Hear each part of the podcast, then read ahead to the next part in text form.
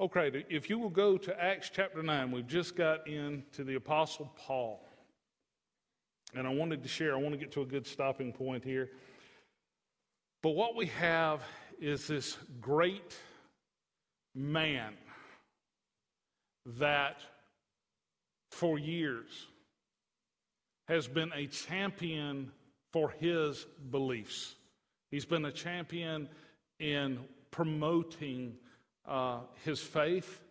The problem is, is that he has been doing much of it in ignorance. He has denied the Christ of Scripture. And like many of us, having been blinded by the enemy, Jesus Christ has appeared to him on the way to Damascus. He is actually in the process of going to persecute Christians. He is going, he's gotten letters from the high priest. He's going from house to house, probably from house church to house church, and he is taking these people. They're being beaten, they're being imprisoned.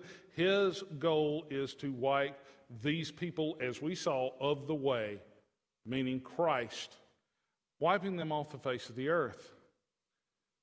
But Paul, in all of his zealousness, see, Paul truly wants to serve God, but he's mixed up. He does not see. The enemy has made sure that he's blind. And people, what we should see in the Apostle Paul is a reflection of ourselves. You know, we might want to sit there and point our finger at him at this point in our life, but the truth is, is we have all been blind. We have all fought against Jesus Christ. We have all sinned and come short of the glory of God. We have done those things that have quenched the Spirit, that have grieved the Spirit, that may have actually hindered people that were coming to Christ from actually coming to the Lord.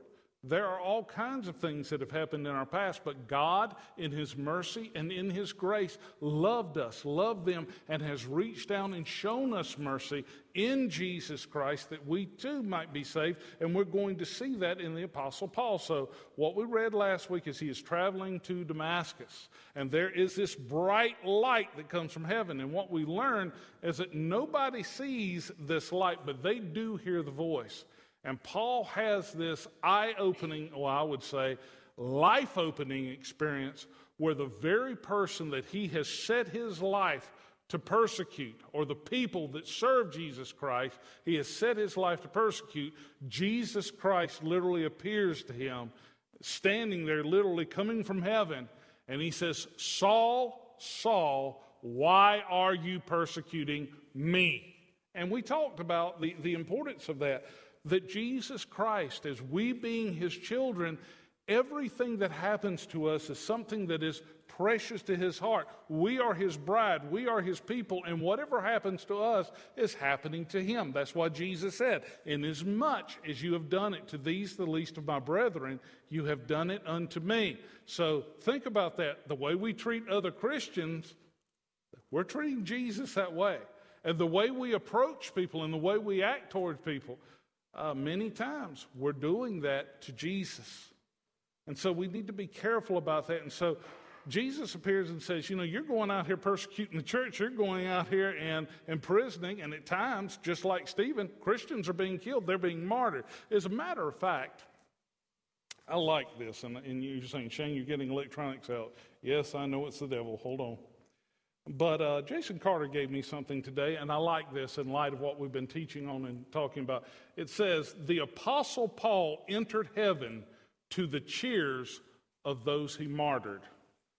It says that's how the gospel works. Think about that. The very people that he persecuted and killed, martyred, or had martyred, or stood by while they martyred, were martyred, and, and considered, consented to this, as he enters into heaven, they cheered for him.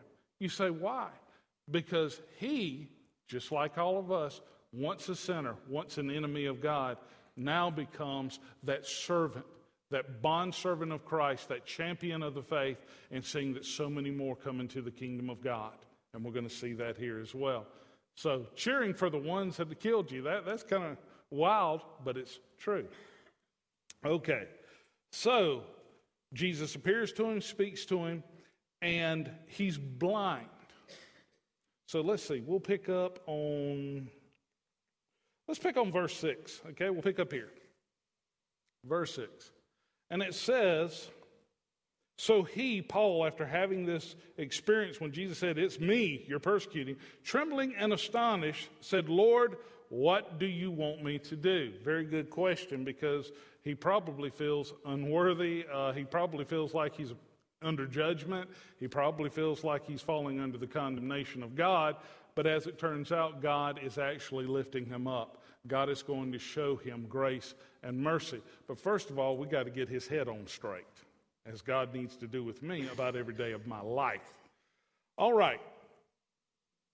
So, what do you want me to do? And so Jesus tells him, He says, Arise and go to the city, and you will be told what you must do. So, go.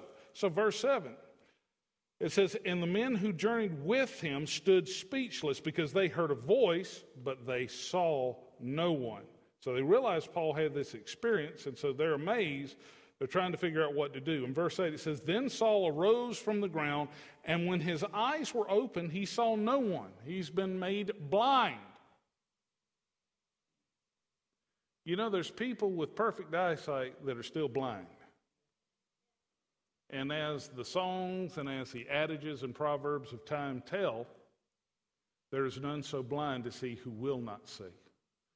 But yet, Whenever his sight is taken away, he has no choice but to look inward, right?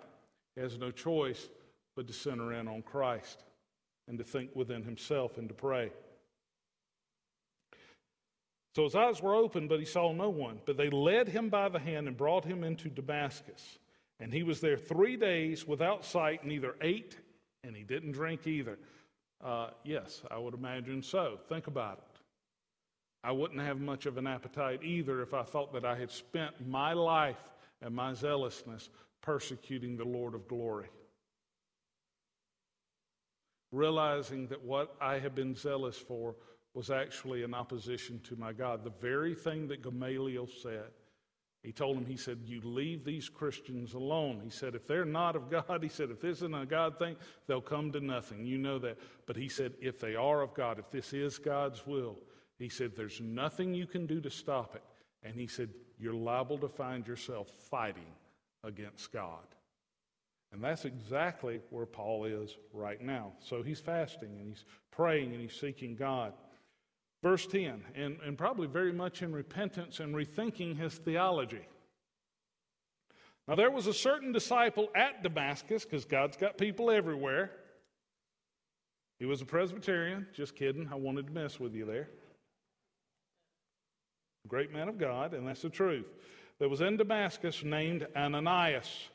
And to him the Lord said in a vision, this is Jesus speaking, Ananias, and he said, Here I am, Lord.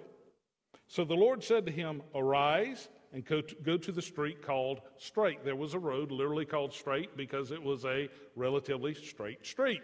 Okay? Say that 25 times fast. Straight, street, street, straight. Okay. And he says, Go to the street that is called Straight and inquire at the house of Judas for one called Saul of Tarsus. For behold, he is praying. You think?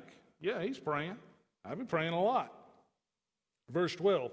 And in a vision, he has seen a man named Ananias, that will be the person Jesus is speaking to, coming in and putting his hands on him so that he might receive his sight. Now let's take a look at the reputation of the apostle, soon to be called by his Greek name Paul, but Saul of Tarsus. And Ananias answered, Lord, I have heard many, heard from many about this man and how much harm he has done to your saints in Jerusalem. In other words, Lord, I, I, have heard about this guy.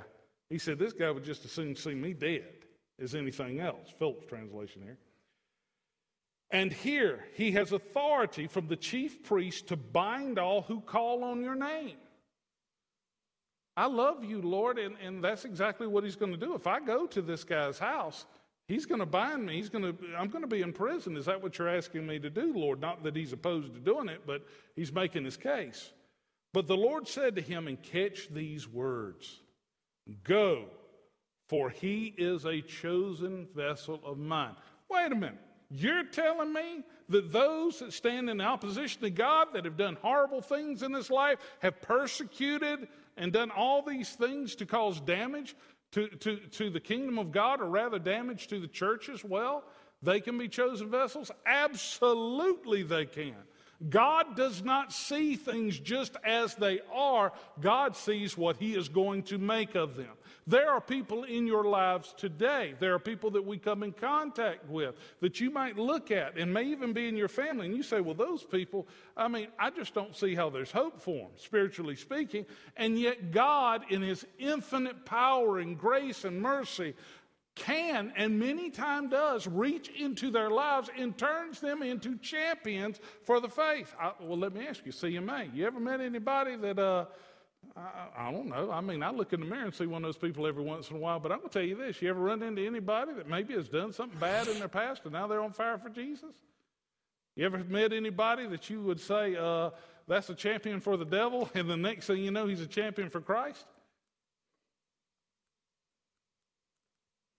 So he says of Paul or Saul here, he says to him, he said, He is a chosen vessel of mine to bear my name before Gentiles. Now, remember, Peter went more to the Jewish people, and Paul, you're going to see him later as he's ministering. He gets fed up with some of the Jews, and he says, Look, from henceforth, I go to the Gentiles. Okay, well, that was God's calling for his life, but he did minister and often minister in synagogues. So take a look at what he says here about what he's going to send Paul to do. He will bear my name before Gentiles, kings, and the children of Israel. So he's going to be bearing his name to all peoples. And now here is the key to me. For I will show him, Jesus speaking, he says, I will show him how many things he must suffer for my name's sake. In other words, this isn't God being punitive with Paul. He's taking this man, Paul, in his zealousness and his love for God, and he's saying, Paul, I need to be careful how I share this. Paul, you too will be persecuted.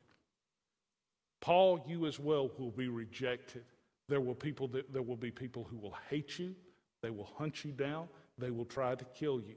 You, as Jesus said before, you will be hated by all nations for my name's sake.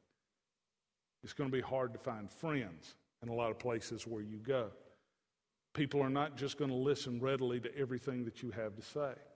And Paul would go and plant churches over and over again. He would go into these places, he proclaimed Christ, the church is born there, and they begin ministering. And then you read this Bible, you read the letters that are written into it. People, we see, you know, we, we talk about this and it's true. I love you know, that New Testament heart of the, of the body of Christ in which they had all things in common and they cared for each other. That's awesome. I love that. But know this there is no perfect church. There was not a perfect church back then. Paul often had to bring correction. He often had to speak to them and say, Stop it, stop it, stop it. Do what you know to do. And Paul, as a father looking at a son who was going wayward, would see many, many times a church that was attacked and often turned on him until he would come back in and get them focused again.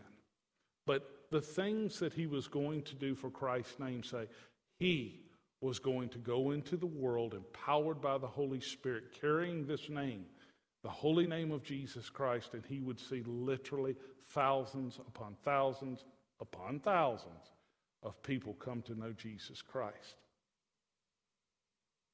So, I guess I got to stop. Got to look at my watch? Don't get angry. I got, got people telling me don't look at my watch. Okay, so let's do this last thing here. Verse 17, it says, And Ananias then went his way and he entered into a house, and I had to read this part because this is one of my favorite parts in all of this portion of Scripture. He walks into the house and laying his hands on Paul said, What does it say? Brother, did you catch that? First encounter with this guy. And he didn't look at him and say, Now listen here, you dirty, rotten, filthy, stinking hypocrite. And he didn't walk over and smack him around a couple of times. No, Jesus had told him, This is a chosen vessel of mine, and you go and minister. He has seen this in a vision. So he walks in and he lays hands on him and loves him, and he says, Brother Saul. I love it. Brother Saul, The Lord Jesus, who appeared to you on the road as you came, has sent me that you might receive your sight and be filled with the Holy Spirit. So he's got his hands on it. Immediately they fell, there fell from his eyes something like scales, and he received his sight at once, and he arose and was baptized. There was no waiting. God's been dealing with Saul. So when he had received food, he was strengthened. Then Saul spent some days with the disciples in Damascus. Immediately he preached. Now, catch this. Immediately he preached the Christ in the synagogues that he is the Son of God. That's powerful, folks. That's powerful. Tonight, any special prayer requests? Anybody got special prayer requests or need to be anointed or prayed for? We don't want to exclude anybody. Anybody need special prayer? Are we good tonight? All right, if you'd all stand with me.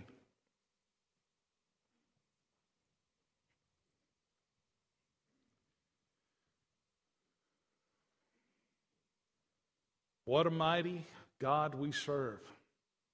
What a wonderful, loving Savior that we have. There is none like our God. You are always there. Your word is truth. And God, may we worship you every single day.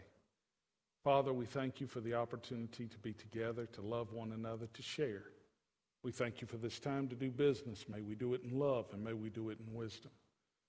Father, please keep us, teach us, and use us. We love you, God. Father, once again, I just want to lift up this one that was involved in the. Um, motorcycle accident. Father, please heal him.